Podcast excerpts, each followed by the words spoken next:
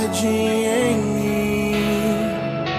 Se eu vender tudo que tenho em troca do amor, eu falharia.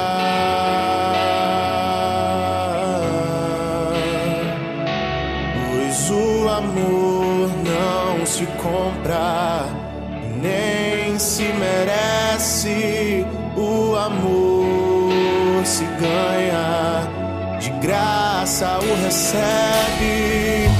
Eu quero conhecer Jesus. Eu quero conhecer Jesus.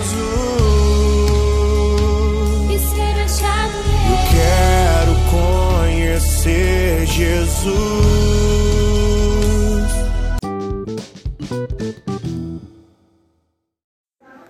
Bom dia, irmãos e irmãs, que a paz de Jesus e o amor de Maria estejam com todos vocês. Vamos iniciar hoje nosso domingo com a leitura de um livro espiritual, um livro para a alma. Todos os nossos domingos agora serão baseados nos livros que estão na nossa prateleira, na nossa biblioteca aqui da nossa casa. Temos uma vasta propriedade de livros. Estaremos lendo capítulo por capítulo de cada livro. Vamos iniciar esses, esses domingos com o livro de São Gaspar Bertoni, Caminhos para o Amor, Espiritualidade e Santidade. Vamos iniciar esse nesse domingo, domingo que vem, até que o livro se encerre. Posterior a esse livro, estaremos selecionando uma outra leitura para nós refletirmos tomarmos como exemplos de espiritualidade, livros para nossa reflexão. Amém? Vamos agora para a leitura.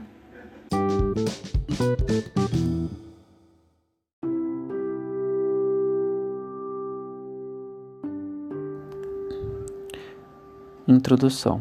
Caríssimo, não podemos nem imaginar o que Deus faria de você e por seu intermédio se você não colocasse obstáculo à sua graça. Fazemos-lhes tal declaração não porque lemos nos livros, mas porque isto nós vimos e comprovamos na vida de um sacerdote que se abandonou totalmente nas mãos de Deus, do começo ao fim. Os seus tempos não foram fáceis.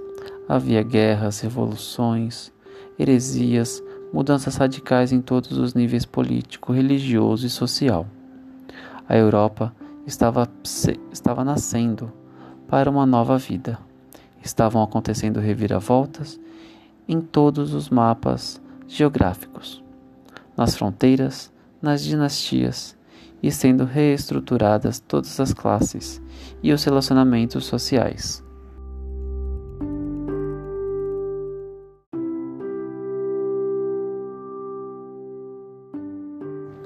A sua pátria a gloriosa República de Veneza estava chegando ao fim. A sua cidade, a nobre e bonita Verona, estava sendo violada e pisoteada por exércitos inimigos, a tal ponto que foi dividida em duas, entre a França e a Austrália, conforme o fluxo do rio Adige. A sua família, herdeira de uma exuberante nobreza, estava ao ponto de desaparecer por causa de litígios, de separações e de mortes. A sua vida se tornou uma contínua tensão entre um espírito vivo, criativo, afável e um físico pequeno, frágil e doentio.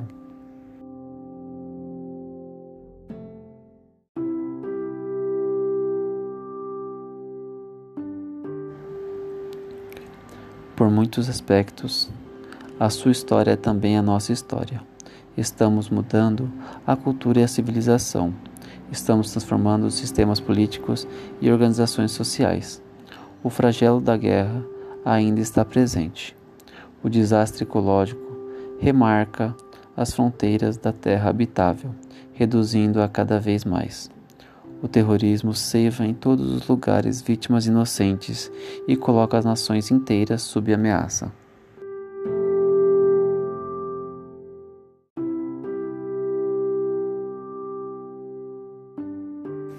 A Igreja Católica se lamenta dos escândalos e infidelidades enquanto caminha num difícil e encorajado processo de atualização.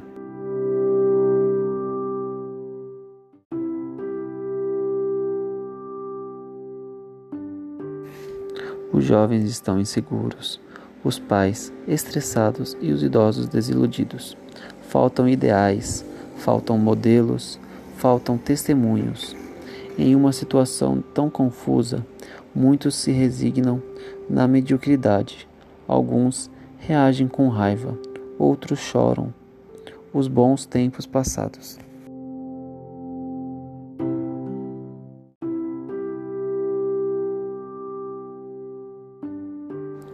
Um homem, um veronês, um santo como São Gaspar Bertone reagiu de um modo que ainda hoje é admirado e imitável.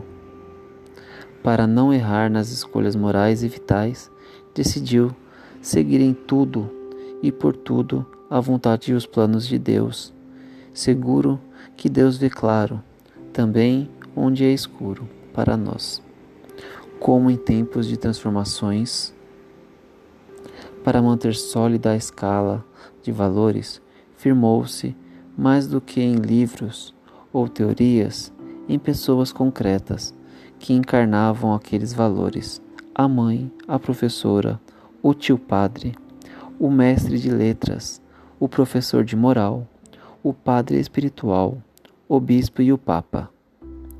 Para executar a reforma da igreja e da sociedade, escolheu sobretudo os jovens, transformando-os em ativos e protagonistas, depositando o vinho novo da fé renovada em novos recipientes.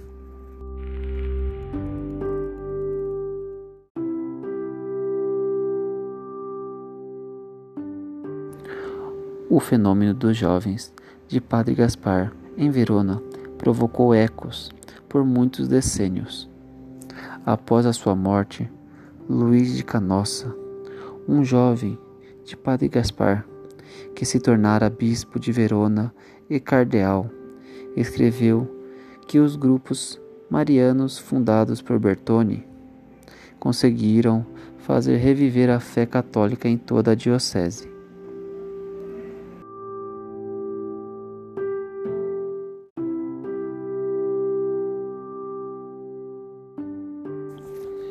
Um outro elemento chave da reforma no pensamento e na ação de Padre Gaspar foram sacerdotes.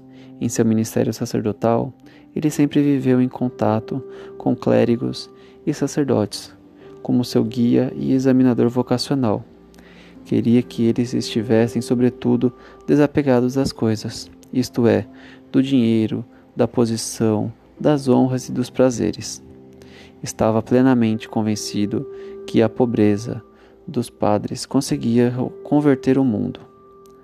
Sonhava para que sua e para todas as dioceses ter um grupo de sacerdotes exemplares, apostólicos, livre de empenhos permanentes, exímios na ciência teológica, fervorosos no ministério da pregação e da confissão, sempre prontos a tudo, para qualquer missão, em qualquer lugar e a qualquer hora um grupo de homens selecionados, enfim, um esquadrão volante a serviço do bispo.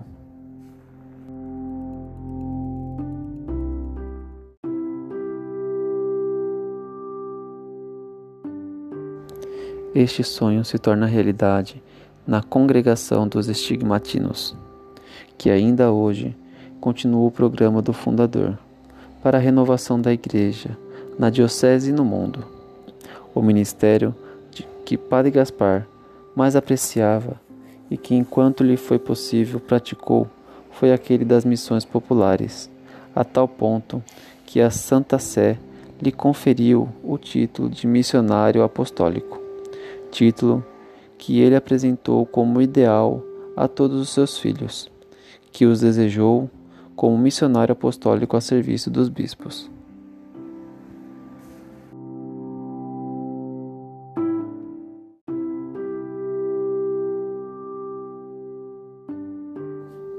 Circunstâncias exteriores e fatores físicos o impediram de apresentar este carisma na sua plena riqueza, mas após sua morte, os estigmatinos brilharam em centenas de missões populares em várias regiões da Itália e também fora dela. Missionários populares, certamente, isto muito mais porque cada missionário extraordinário, urgente e difícil, faz parte do nosso serviço à Igreja. Isto explica o porquê de nossa ida à América e ao Brasil. Como capelães dos imigrantes, porque fomos à China como missionários, porque fomos a Beluno, a São Severino, Marcas e outros lugares. Como formadores nos seminários, porque fomos a Roma, como professores de universidades católicas, porque fomos a Milão,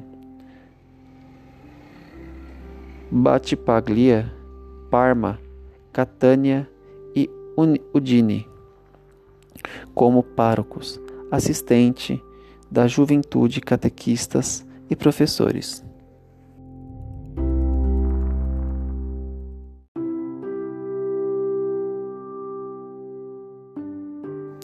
Isto explica porque hoje estamos na Itália, na Alemanha, Inglaterra, Brasil, Estados Unidos, Chile, Paraguai, Costa do Marfim, África do Sul, Botswana, Tanzânia, Tailândia, Índia e Filipinas. A propósito das Filipinas, apresentamos algumas histórias deste livrinho.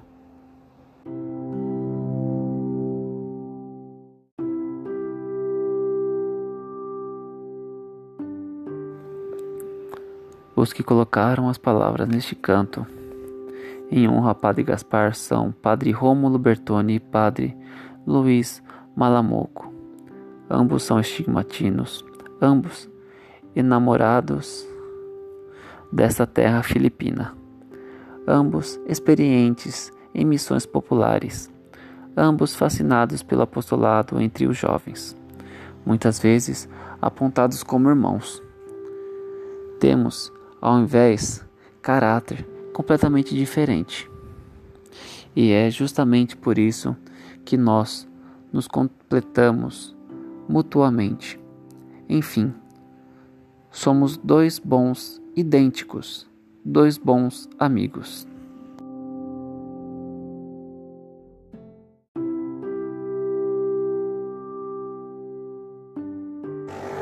A ideia de compor um livro neste estilo sobre Padre Gaspar foi do Padre Luiz. Padre Rômulo deveria preparar o texto. Devia ser um texto conciso, ágil, como é próprio de um tal estilo. Porém, neste contexto, que figura deveria ser feita por Padre Gaspar? Com nuvenzinhas ou airbag sobre a face e sobre a testa? Ficariam distorcidos o texto e as imagens. Por isso, escolhemos a solução salomônica de fazer um vídeo-livro, sem dar tanta importância, tanto ao texto como às imagens. Uma página a você, uma página a mim. Uma página a você e uma página a mim. E assim por diante decidimos colocar o texto na boca de Padre Gaspar, como se fosse uma autobiografia. Assim, pudemos apresentar não só os fatos, mas também os sentimentos de Padre Gaspar, e nos parece que o resultado foi melhor.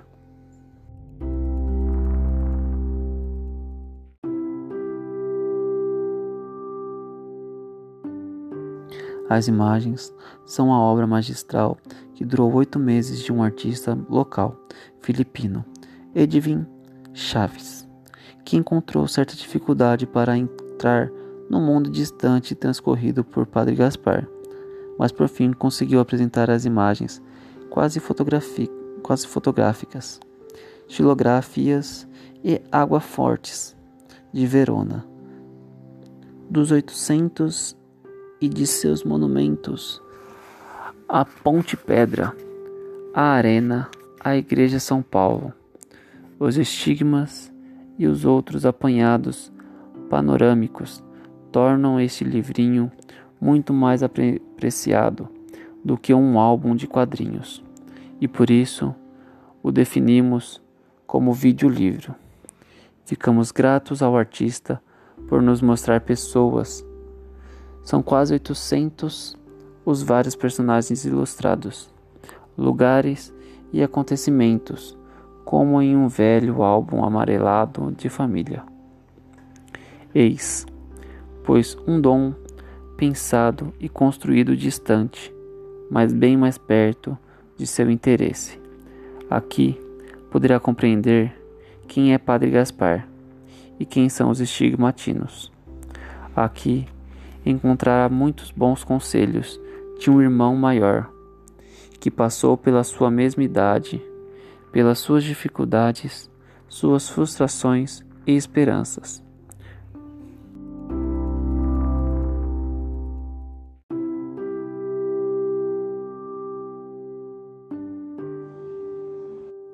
Olhemos, pois, escutemos e imitemos o nosso amigo Gasparzinho, nosso primeiro chefe, Padre Gaspar, o nosso fundador, São Gaspar Bertone dos Estigmas, assinado Padre Rômulo Bertone e Padre Luiz Malamoco.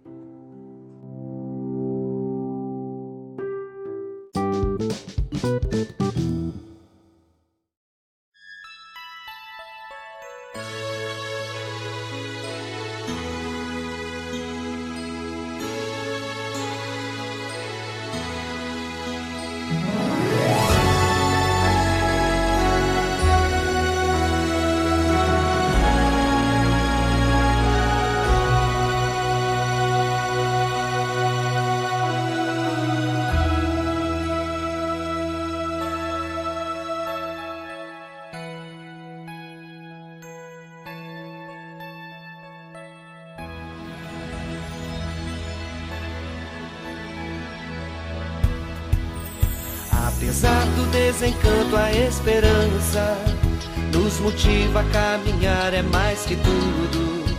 O projeto de Deus Pai tem suas cruzes, mas tem suas luzes. Deus é nosso escudo e o tempo difícil é o mais oportuno. Grita, Bertone, grita teu canto, tua mensagem de paz e amor.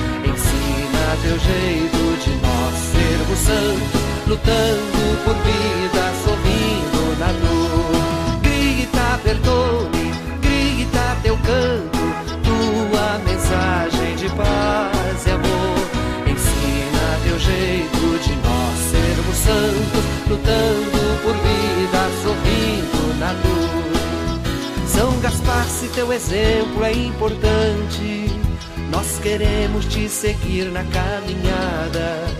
O projeto de Jesus é de serviço, de amor, compromisso. Deus é nossa espada e armados assim não tememos mais nada. Grita, Bertone, grita teu canto, tua mensagem de paz e amor. Ensina teu jeito de nós sermos santos, lutando por vida, sorrindo na dor. Grita, Bertone grita teu canto, tua mensagem de paz e amor. Ensina teu jeito de nós sermos santos, lutando por vida, sorrindo na dor. Se em ti, Gaspar, nós temos um caminho para seguir o Evangelho e a Igreja. O projeto é pelo Espírito animado pelo homem libertado, Deus vai na peleja, a vida vencendo a morte, que tudo assim seja. Grita, Bertone, grita teu canto, tua mensagem de paz e amor.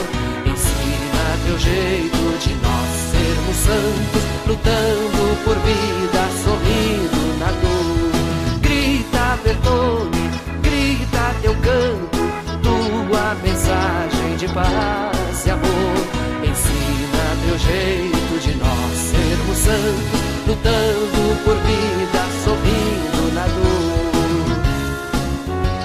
isso aí, Gaspar Bertone. Os tempos difíceis são os mais oportunos. E a gente segue, lutando por vida, sorrindo na dor.